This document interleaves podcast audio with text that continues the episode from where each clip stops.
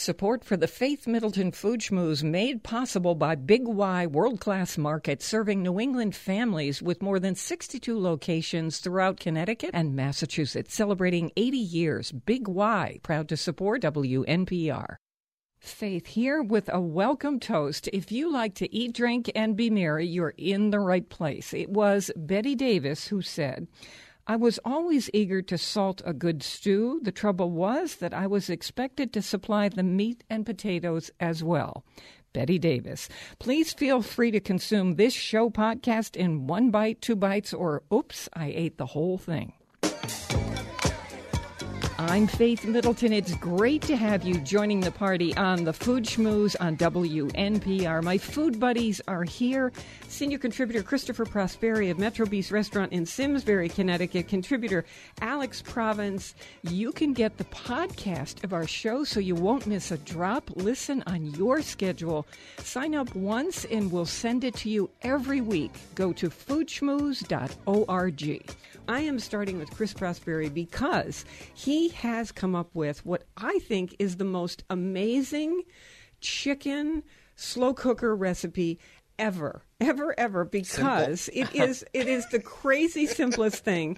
It's impossible that this can work and here it is and the result is unbelievable moist and velvety. Wait until you hear this. I was so excited all right, Chris, first of all, thank you for sharing this. Well, you know, I am the crock pot, slow cooker kind of guy. They come up we with need new an ones. intervention. No, they come up with new ones all the time.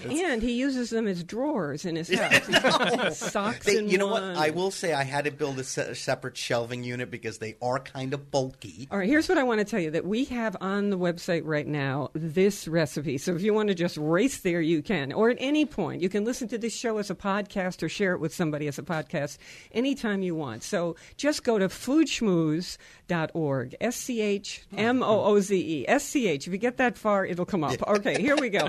So listen to these ingredients because essentially we're going to make a raft in the bottom of a slow cooker Yeah. with some chopped vegetables, the most basic ones. Yep.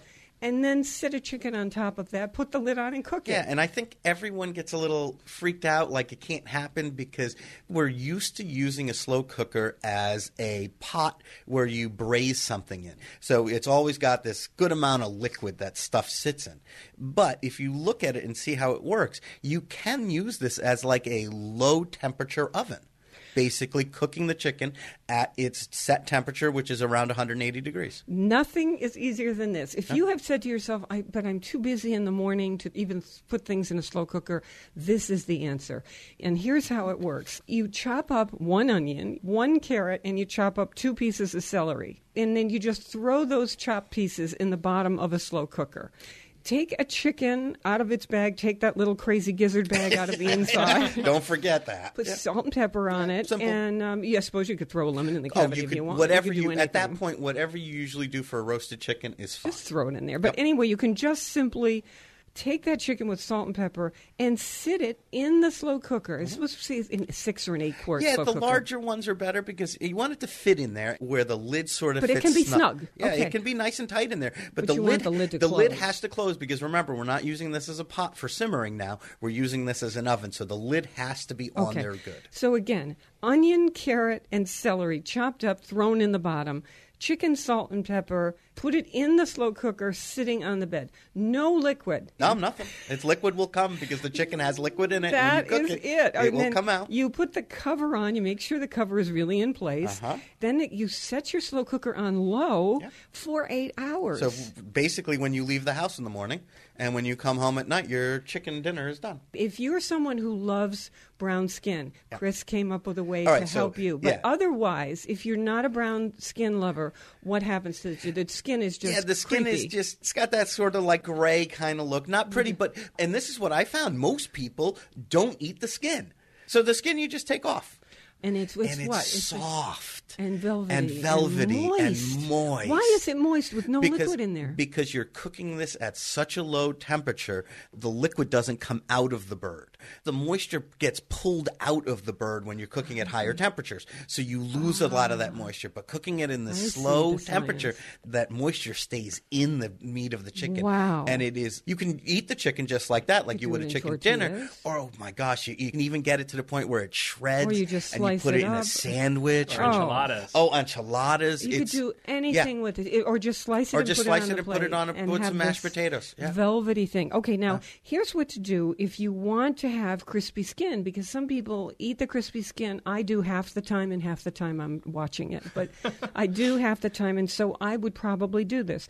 Chris, what do you do? You take So the you take chicken the chicken out. I let it, you know, cool a little bit so you can touch it. So ki- lift leave it the out. skin on. Leave leave the skin on. Lift it out very carefully. with your hands, Um, with I use a paper a towel. I use a spoon where you sort of put it in the cavity and then very carefully with another pair of tongs lift it out onto a cutting board. Okay. And then let you know some juices will come out of it. Just let it sit there for a little while just so it gets to be less hot.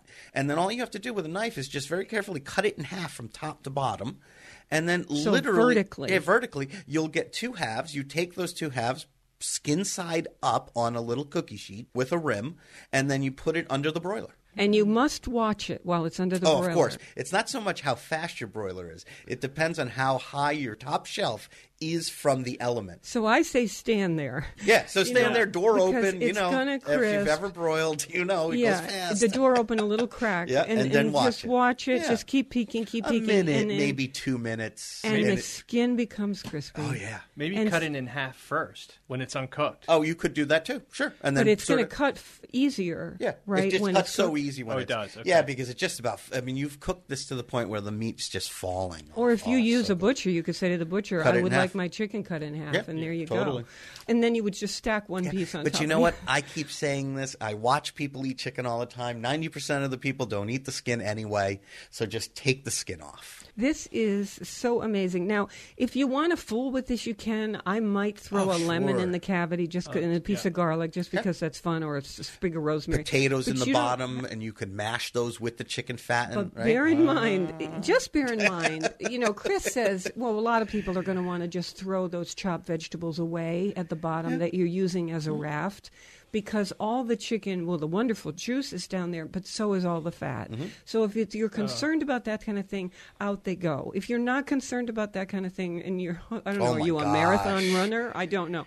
if you, put a raft of, those. potatoes and then you mash the potatoes with the schmaltz, which is a fancy way of saying chicken fat, mm-hmm. oh, oh, little sea salt in there. Oh, oh my oh. god! Then you have the You best. could use a fat separator if you wanted. Yeah, and you know what? I didn't say this in the recipe, but you can also that juice that settles in there, you can defat that and make a simple gravy. Again, it doesn't come out like you if you roast it in the pan because you don't get those brown bits and Mm-hmm. you know goodness that when you roast it mm. in the oven. But you still have a mm-hmm. nice broth at the bottom of that that you could defat and make it a into little bit. and make into a gravy. Very This easy. is so amazing. So- So, it's on the site. We tell you, you know, kind of roughly the size of a chicken to get, how many onions, how many carrots, how many pieces of celery.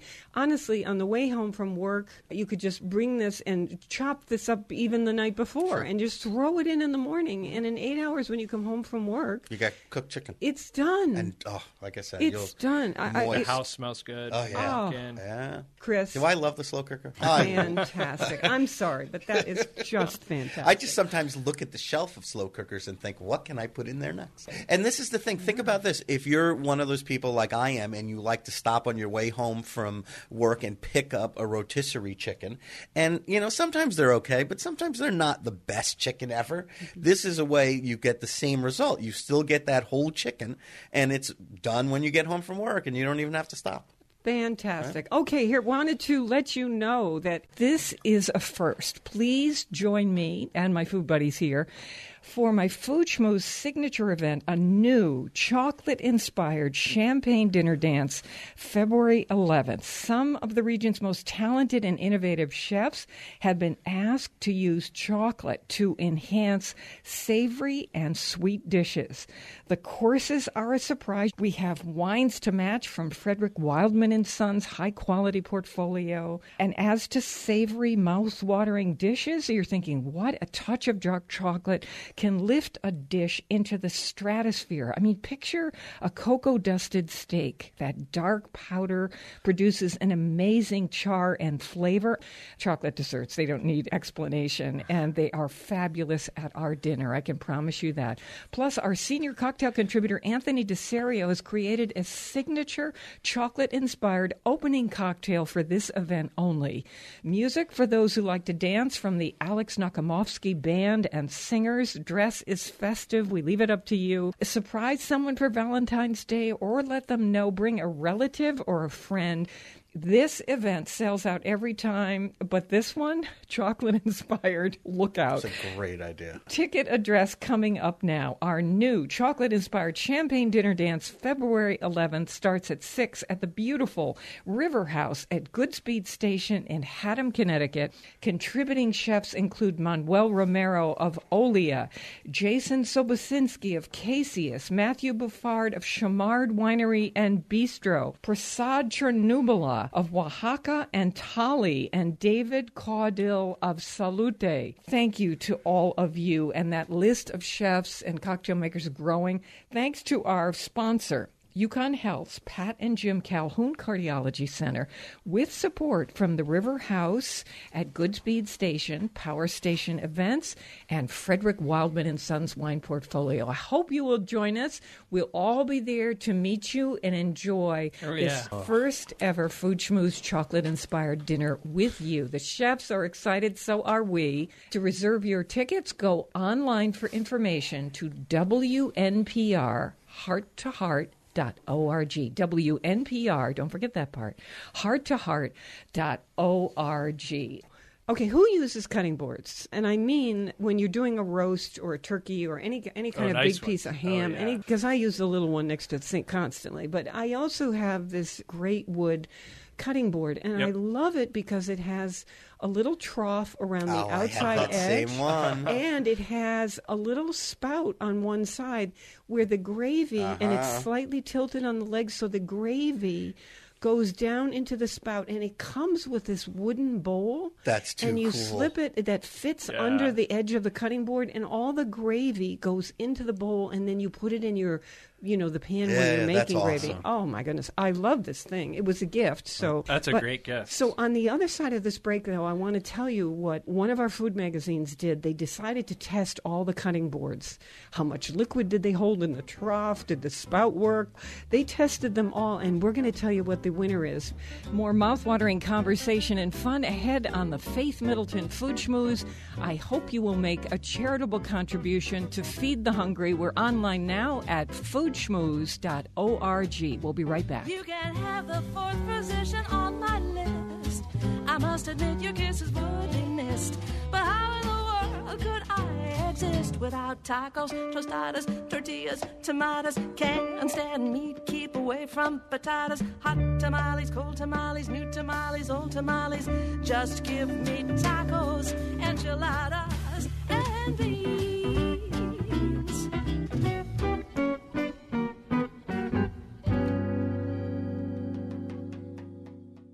Okay, hope that first bite of the food schmooze felt like a hot biscuit with butter coming your way.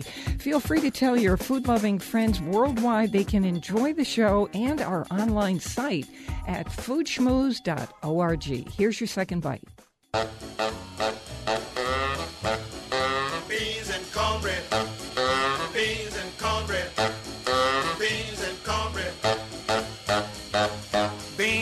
Cornbread had a fight. Beans knocked cornbread out of sight. Cornbread said, now that's all right. Meet me on the corner tomorrow night. I'll be ready. I'll be ready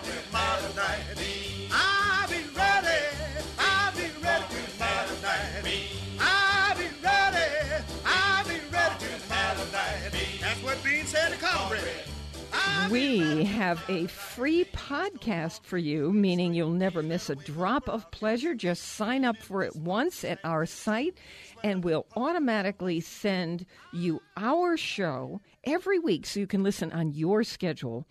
Also discover the delicious food, wine, events, and cocktails we feature. We love talking with you, so stop by often and say hi. We're always online at foodschmooze.org. Thanks to our talented crew, senior contributor Chris Prosperi of Metro Bis Restaurant in Simsbury, Connecticut, contributor Alex Province, and of course, we thank you first and foremost for listening. As promised, the cutting board. If you have a birthday present to give, or maybe even for that Valentine's present, uh, if you've got somebody who wants a cutting board, and it really does make a difference in terms of it's hard to use the small ones when you're cutting a roast of some kind. So, and the juice just spills off onto the kitchen counter. So, we love cutting boards that have a little trough along the outside, as I mentioned, that are the appropriate size for the meat and also not too heavy because there is nothing worse than carrying a cutting board that is already. I mean, some of them are them, right? seven to ten pounds Or more the big ones, the butcher block ones. by themselves. Yeah. And you try and carry a giant ham, or it's impossible. So here's what they did at Cooks Illustrated. They decided to give a whole bunch of cutting boards to the panel and rate them all. And they tested, you know, which trough on the outside holds the most liquid. Does the one with the little pouring spout work? And so they went through a whole bunch of them.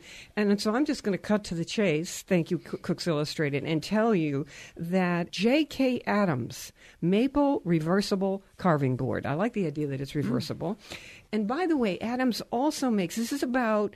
I think around $70. And Adams also makes one with a pour spout in the corner.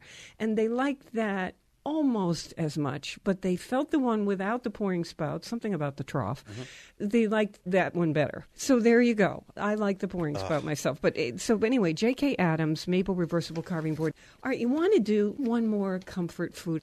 If you're a comfort food nut, I couldn't resist. Here is this whole wheat spaghetti with broccoli rabe pesto. Let me say the ingredients to you. Some people, when you say whole wheat spaghetti, are going to say, "Oh, I don't know." I don't. But with this pesto, oh, so right, Chris. So I love the idea of pestos. So here you go. It is broccoli rabe that you blanch, whole almonds that you just buzz up with some garlic in a food processor or in your blender, and some chopped Kalamata olives, some grated Parmesan cheese. A little tiny bit of extra virgin olive oil and whole wheat spaghetti, which you can get in any supermarket or food store.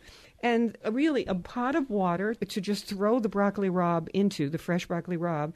It blanches in just a couple of minutes, turns bright green, and then you put it in the strainer and spread it out on a cooling rack, or let just let it come to room temperature. Takes about 15 minutes. Put your almonds in a baking sheet, roast them in the oven for about five minutes or so. Let those cool and chop that broccoli rabe. And in a food processor, you put a little bit of the cooking water and the chopped almonds and the garlic and just buzz it. And that gets really into a beautiful paste, just like pesto does. And then you add in your broccoli rabe and the olives and the parmesan.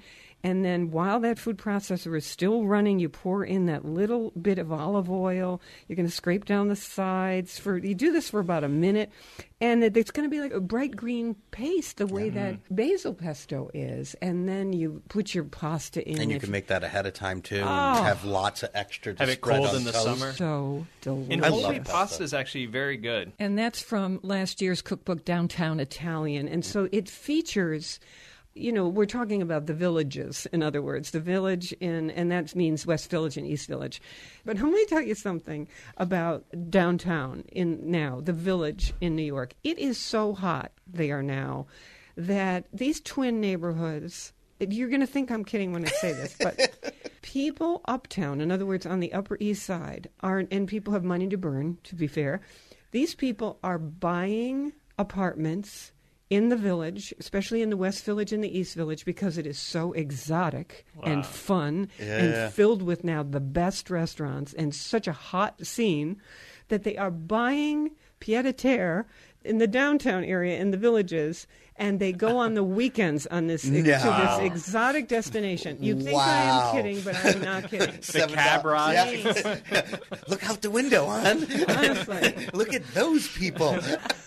I don't want to I- carry a toothbrush. My real estate pals in New York are explaining this. It, honestly, this is really so. So anyway, the three restaurant people featured in the book: uh, executive chef Gabriel Thompson, pastry chef Catherine Thompson, and Joe Campanale, and they all work in the following restaurants: uh, dell'anima, L'Artusi, Anfora, and L'Apicio. The recipes are, you know, when the restaurant book comes out, often these are quite chefy, and so there are many things and ingredients that we might be a bit of a struggle for us to find. But this recipe, this broccoli rabe, anybody can make, and it is it's one of the ones that's so delicious, and the publisher said so too. So, Alex, you've been making a lot of martinis lately, and you've gone for the classic. I just spent a week in Oregon in a cabin up in Bend in the middle of nowhere, and the most exotic thing we could find was a bottle of uh, vodka. But nothing really beats an icy cold martini if you just take a shaker and you shake the heck out of it. Walk us through it. What's the um, classic way to do it, the, the way you do it? There's probably lots of different ways, but this is what we make daily. So you take a, a Boston shaker. It's just that stainless steel. that mm, stainless. I'm laughing at Daily. Okay, go ahead. Never more than two a day. Never more than daily. Never more than daily. That's the way I So do it. the Boston shaker is that shiny metal thing that comes in two parts. So you fill one of the pieces with ice, and then you just pour in. You know, depends what size martini glass you have, but or if you're making for one or two. Yeah, so or we make it for two. So add, you know, what, say six shots of, of good vodka. And when you make a martini, you need good vodka. So, you know, there's lots of great brands out there. But pour in your six shots. You can do a little splash of dry vermouth, not sweet, dark vermouth, but like the like dry white dry. stuff. And Just you don't you don't have to add this either. You probably would hardly taste it. You and can some add- people are so particular about that they put it in a spray bottle Yeah. and spray it on the top of the martini. They or you mean can they rinse have- your glass I've out with it or glass out. That's with that's it. a great idea, Alex. The, the thing is, though, when you if you go to a bar and you get a martini, if you ask a bartender, most times they're not using vermouth at all. So now we like a dirty martini. Yeah, so that's you need a, mine. a jar of really good olives. Such as, do you mean not not supermarket olives? What do you mean? Supermarket ones work. Fine, yeah. okay. But you know, look, Big, I like the big queen Well, what are the stuffed bad ones. olives? Just don't get well, olives in a can. in a- not in a can. Not in a can, and then you can get them filled unless with like they're from Spain. yeah, those are different. But then I wouldn't put them in a martini.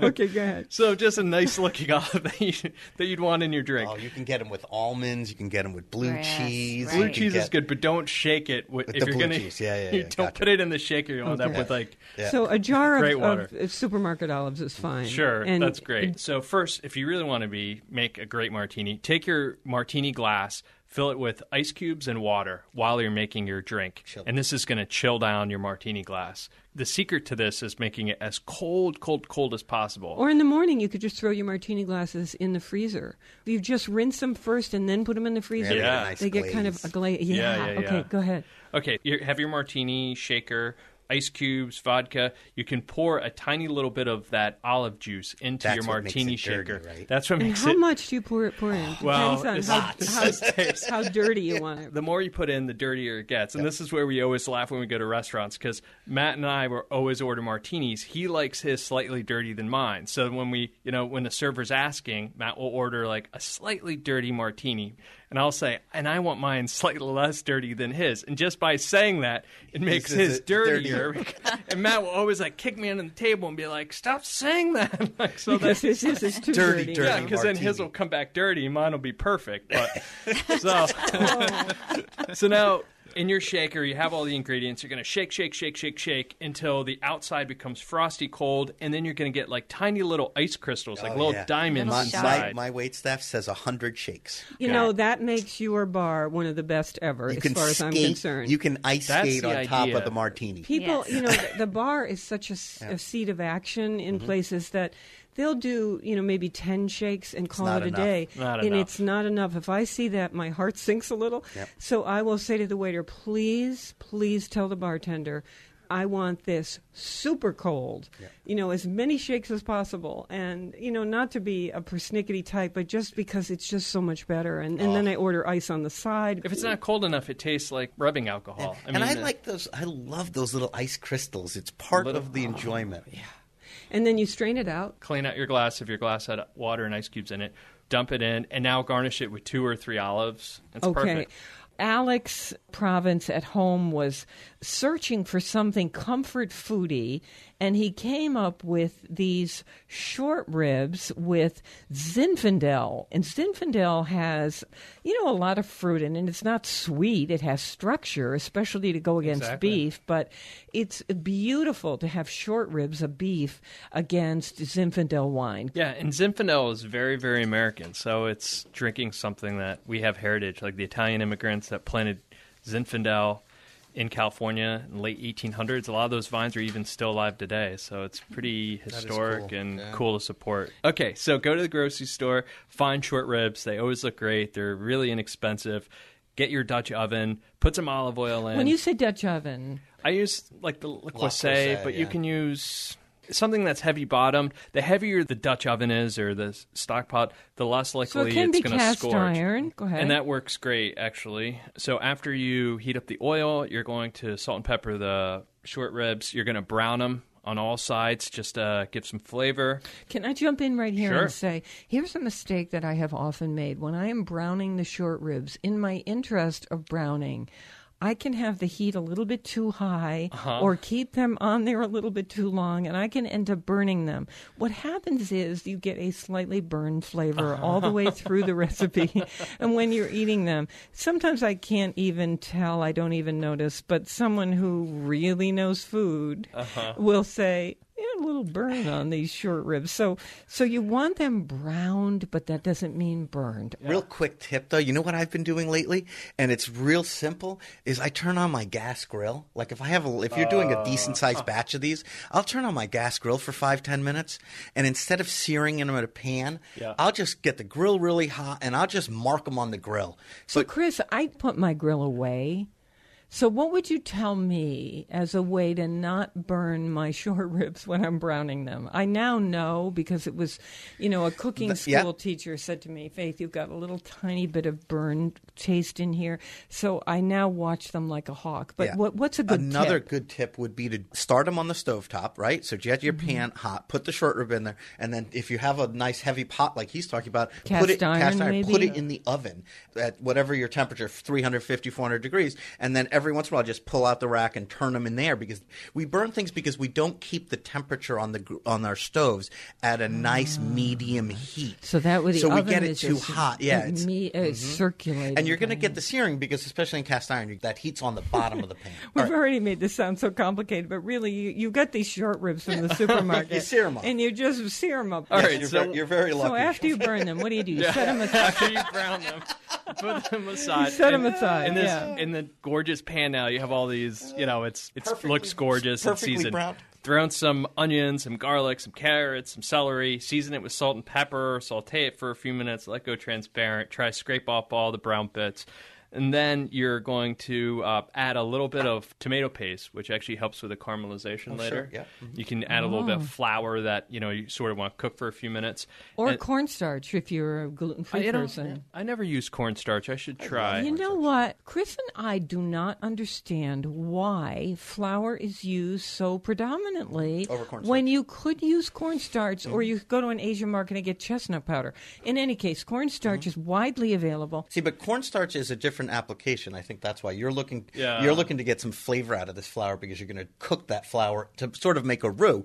Where cornstarch you would add after, right? But I you add forget- cornstarch at the end, flour at the beginning. You know what? Basically, if you're going to do the cornstarch, I just like finishing it with a little butter. But cornstarch, I want to point out, is neutral in flavor. no and, taste. you know, really, flour is sort of that way too. But if you don't want wheat in your diet, And cornstarch is so much easier to use. I bet you I'm don't gonna get have to into use cornstarch. cornstarch It or flour, and I bet it would still Oh, work. I use a trick that someone taught me about using cornmeal to thicken things. And then it adds a little texture or grits. Oh, so you take that ground Really? corn and you put it in there and it thickens your dish, right? And it adds a little texture too. but you can't coat your meat in corn. No, no, no, no, no. You add it again once you get your Later, liq- when yeah, you're you doing get- gravy? No, before that, right when you get your liquid simmering, you put the cornmeal in there and it cooks it. Seriously? Yeah, I do it in my chili every single time. Yeah, now. chili, and you could use mm-hmm. masa flour. too. Plus diabetics, they, you know, flour is an issue. Okay, Okay, but anyway, continuing. Does anyone mind if I put wine in this dish? May I dump No, a bottle of gonna- wine in? you know, the thing about apart- wine. You're good. We're not even gonna. We're, no, you keep going. So keep let- going. well, let me don't don't mind us. No, no, no. Let me do. Hey, Faith. Let Faith, I think the- we're backseat cooking here. no, don't do that. Let me, do let, this. me, let me do the Reader's Digest version of this. So Alex very kindly took out um, either a cast iron skillet or a, a Dutch oven, as he calls it, and some oil in the pan. And he took short ribs from the supermarket or your butcher and browned them lightly on all sides until they're golden brown, not burned. And then he set them aside. And now in the same pot, he is sauteing onions and garlic and carrots and celery. And he added a little bit of tomato paste, which adds to the depth of the flavor and also adds to caramelization. You can either at this point add a tablespoon of flour to help thicken, or you can add cornstarch. Go ahead, Alex. And now at this point, you can take a bottle of wine, 750. Do you put the ribs back in at this point? Yes. Tastes way better if you put the ribs back in.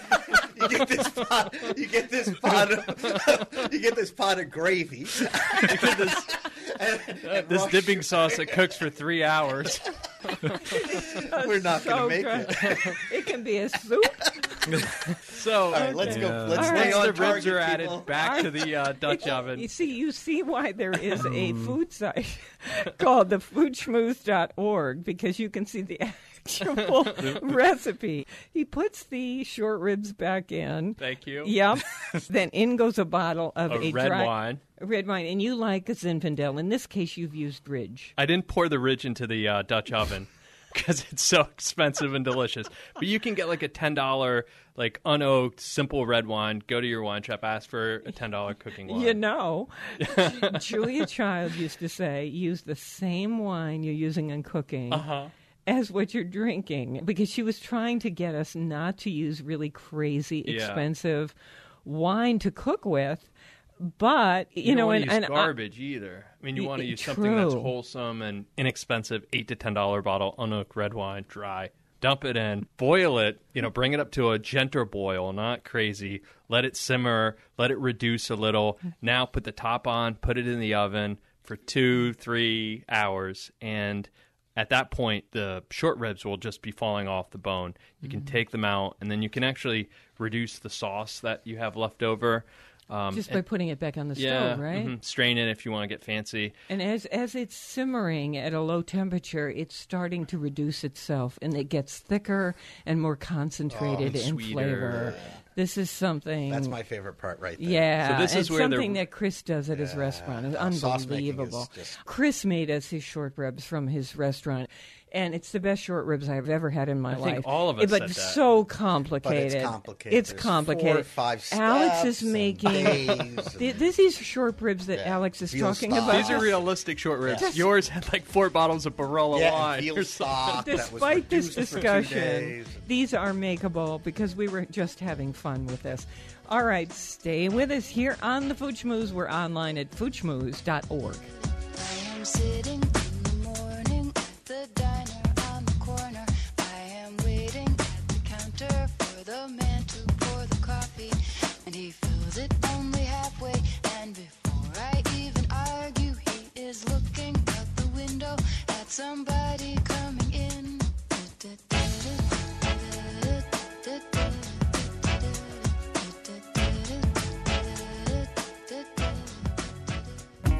One more mouth-watering bite of the Food Schmooze. Ready? Here's something great to know about. Sign up for the app called NPR One. Just download it from the iPhone App Store or your Android device, and once you do, you can set WNPR as your local station. Couldn't be easier. Download the free app NPR One and start listening. Let's party on. More Food Schmooze.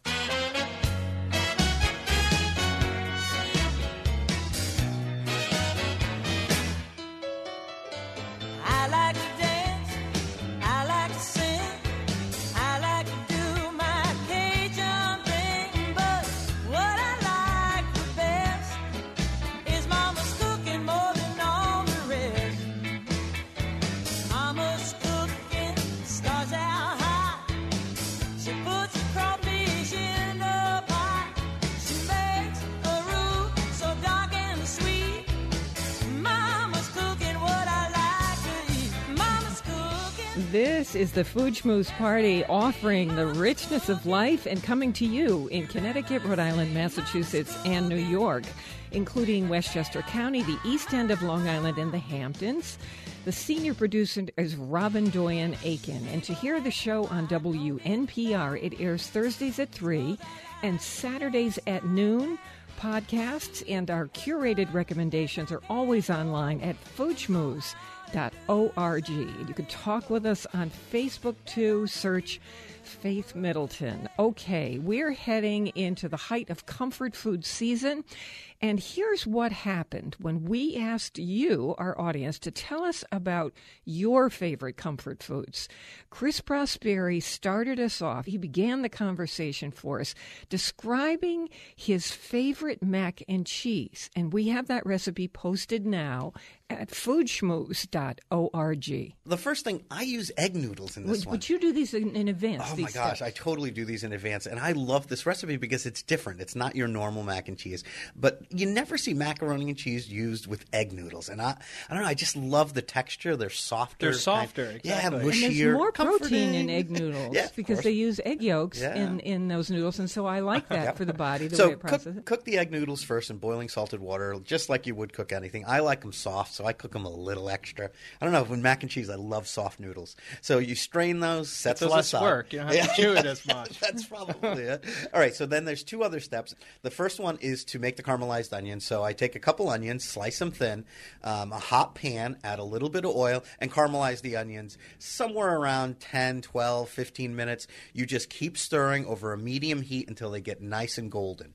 It's a little, you know, trick you have to learn to caramelize onions, but once you got it, you got it. Then again, that can be done ahead of time. You're just waiting for the onions to get brown. Yeah, lightly golden brown, Yeah, and they sure. sort of get soft and squishy again. And that's the thing about comfort and they food. reduce to nothing. Oh yeah, yeah, yeah. By One the way, can like I a can I jump in? Yeah. Here is a tip: if you want a, a way to make caramelized onions and not sweat it, you just throw them into a slow cooker. Oh, good and, idea. Yeah? And then when they're done, You can just walk away. You well, you can walk away. A, B. When they're done, you can put them in Ziploc bags. Oh, and freeze you know, them. plastic bags, and freeze them, and ah. pull out a servings of caramelized onions whenever you want them. I have them. a friend that does that with a five pound bag of onions. So they So always have. close. Okay, so you have So your cr- onions. so- so All right, and then we're gonna onions. then we're gonna take one head of cauliflower, chop it up into bite sized pieces. I toss it with a little oil, a little bit of salt, and roast it in the oven at 400 degrees for about eight minutes until they get nice and like dark, caramelized. They get a little crunchy, a little toasted. Set that aside. so these are the things I can do ahead. Totally, that can be done ahead of time. Okay. And then my sauce is very simple. I take uh, half a cup of white wine, put it in a pan, reduce it by half, add two cups of milk, bring the two cups of milk up to a simmer, and then I thicken it. Cornstarch and water mixed equal parts. So two tablespoons of cornstarch, two tablespoons of cold water. You mix it together with your finger in a little bowl, and then while the milk is simmering, you take a whisk and you pour this in.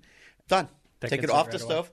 And then you take all those things onions, cauliflower, noodles, that sauce, and a half a cup of Parmesan cheese. Mix it all together. Put it in a baking dish. Put it in the oven, 400 degrees. I like it where the top gets crispy, so you leave it in for Oh. 12 minutes. But if you like it still soft, just You could warm put it a little panko on the oh my of it gosh, you you could put panko on top, whatever. breadcrumbs, yeah. whatever you want. So uh, this is on our website right now. If you can't write this down, of course you can, or or memorize every single thing that we, It's fancy saying. mac and cheese, but you know what? If you just took that sauce, the cheese, and the noodles, you'd still be Uh, it was so delicious. So. Uh, we have Sarah on the line. By the way, that recipe for the mac and cheese with cauliflower and caramelized onions is at foodschmooze.org. Go ahead, Sarah. My comfort food is homemade chicken noodle soup. Oh, that's a good one.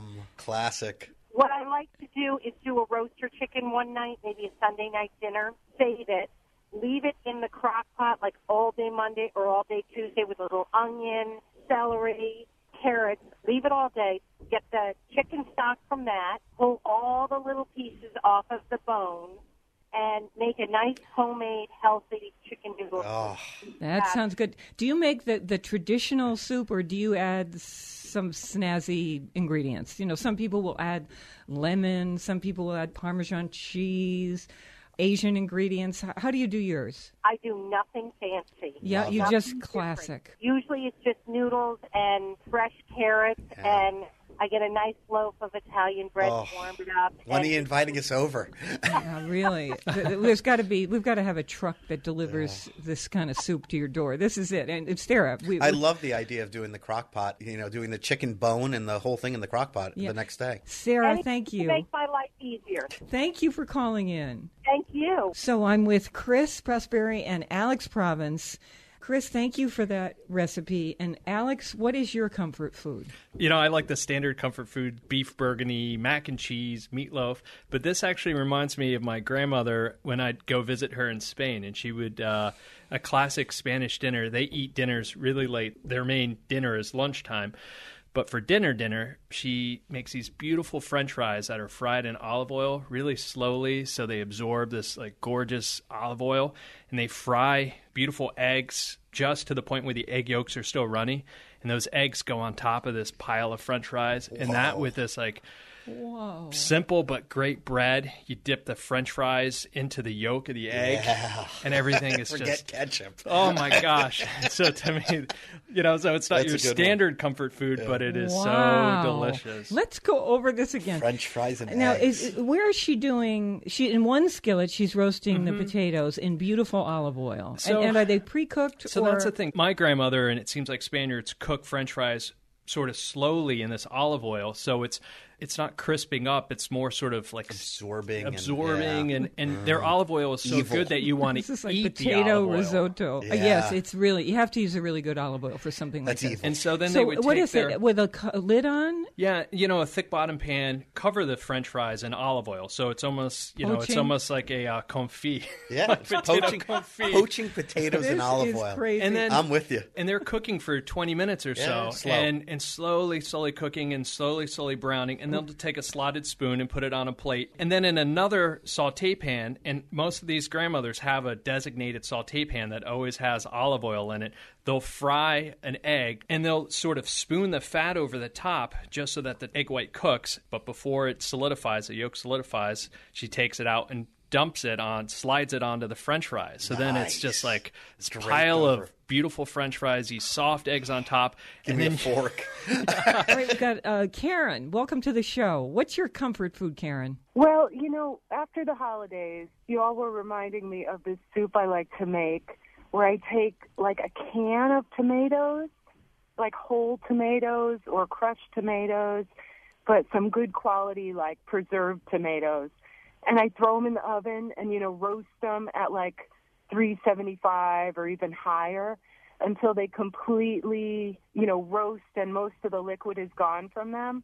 And in there with that, I roast garlic and maybe carrots and celery and onion. Mm. And if you roast it long enough, you'll lose that canny taste mm. from the tomatoes or that, you know, that sense. And they'll start to taste just like great roasted tomatoes if they're good ones.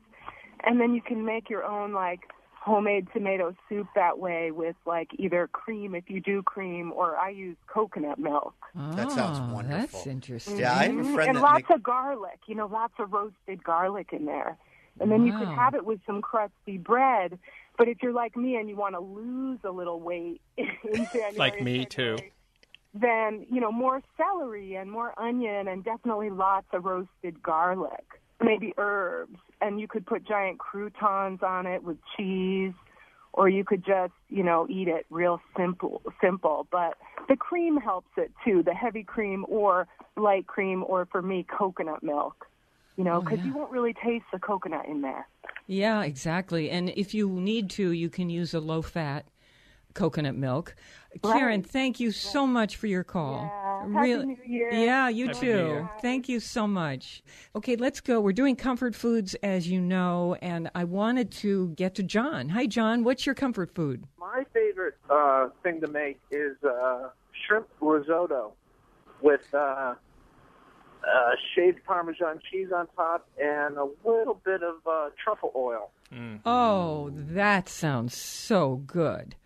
That And sounds really good. the key, though, is to, to, to have um, a good stock, you know, a, a fish stock. And I've, I've gotten pretty good at uh, finding some some pretty good canned fish stock with, with uh, making the risotto that really helps in the flavor. John, that sounds great. And may I add an idea for you? This is something that I do. When I'm making shrimp, I will boil it for just, uh, you know, a, a flash. I just dip it in there essentially. Then I take it out. This is sh- shrimp in the shell. I take it out and I peel the shells off and I throw those shells into a bag. And then I throw that bag in the freezer. Hmm. And so whenever I'm making anything, I will use either the, the liquid from the cooking shells, you know, or you, when I'm boiling rice or doing doing whatever I'm doing, I'll I'll throw those shells in and then drain them out, and you have an instant real stock. And I was thinking, anytime you make shrimp, you could do that, and you'd have it sitting in your freezer. Actually, I do do that, but I have a lot of risotto so much that I, I don't have enough. You don't have enough time. well, I like your idea just the way it is.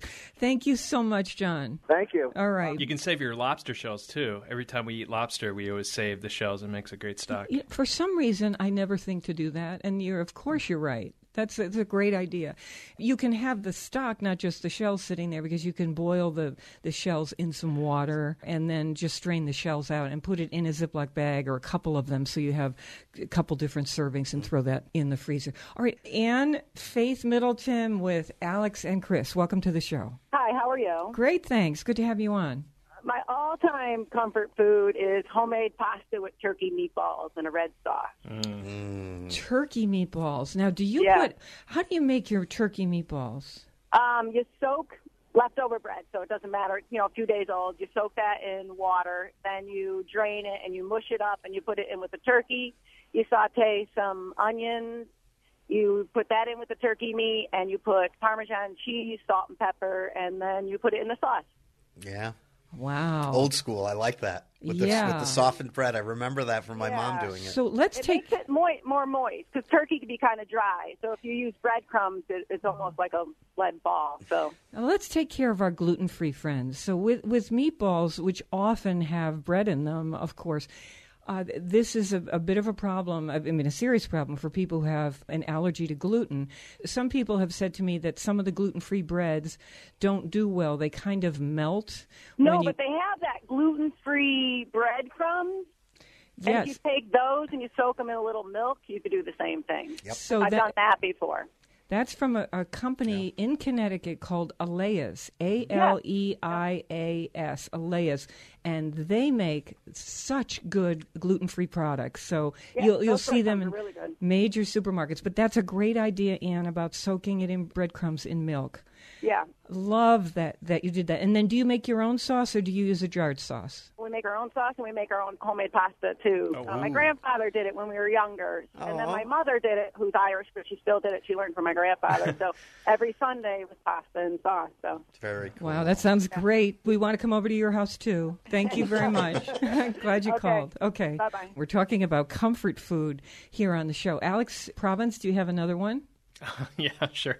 I do like what Jacques Pepin used to do: save all the uh, my cheese scraps in my cheese drawer, and then when it's time to make mac and cheese, I car- you know and these are like the ugly pieces with the rind. You cut the rind off, and you can do blue cheese and manchego, parmesan, all that stuff that accumulates, and then I sort of melt it and make a bechamel and combine it all with a little bit of Dijon mustard, the cooked pasta, and then it goes into the oven. But it gives the more cheese and the more exotic the cheese, the you know more Funkier, complex yeah. and funky it gets. So let, let me. I think that is a fantastic idea. Mm-hmm. Now, if if you want a place to keep your cheese rinds, some people will just freeze them. Mm-hmm. But if you want a place to keep your cheese rinds, I remember that Brian at Darien Cheese in Connecticut said, you know, you can make your own cheese cove, like he said I have in the store, by wrapping your cheese in parchment or wax paper and then putting it inside a Ziploc bag and keeping it in the refrigerator. He said that holds the moisture into the cheese, and that's that's all you need to do. So you can keep it stored that way in your refrigerator if you want.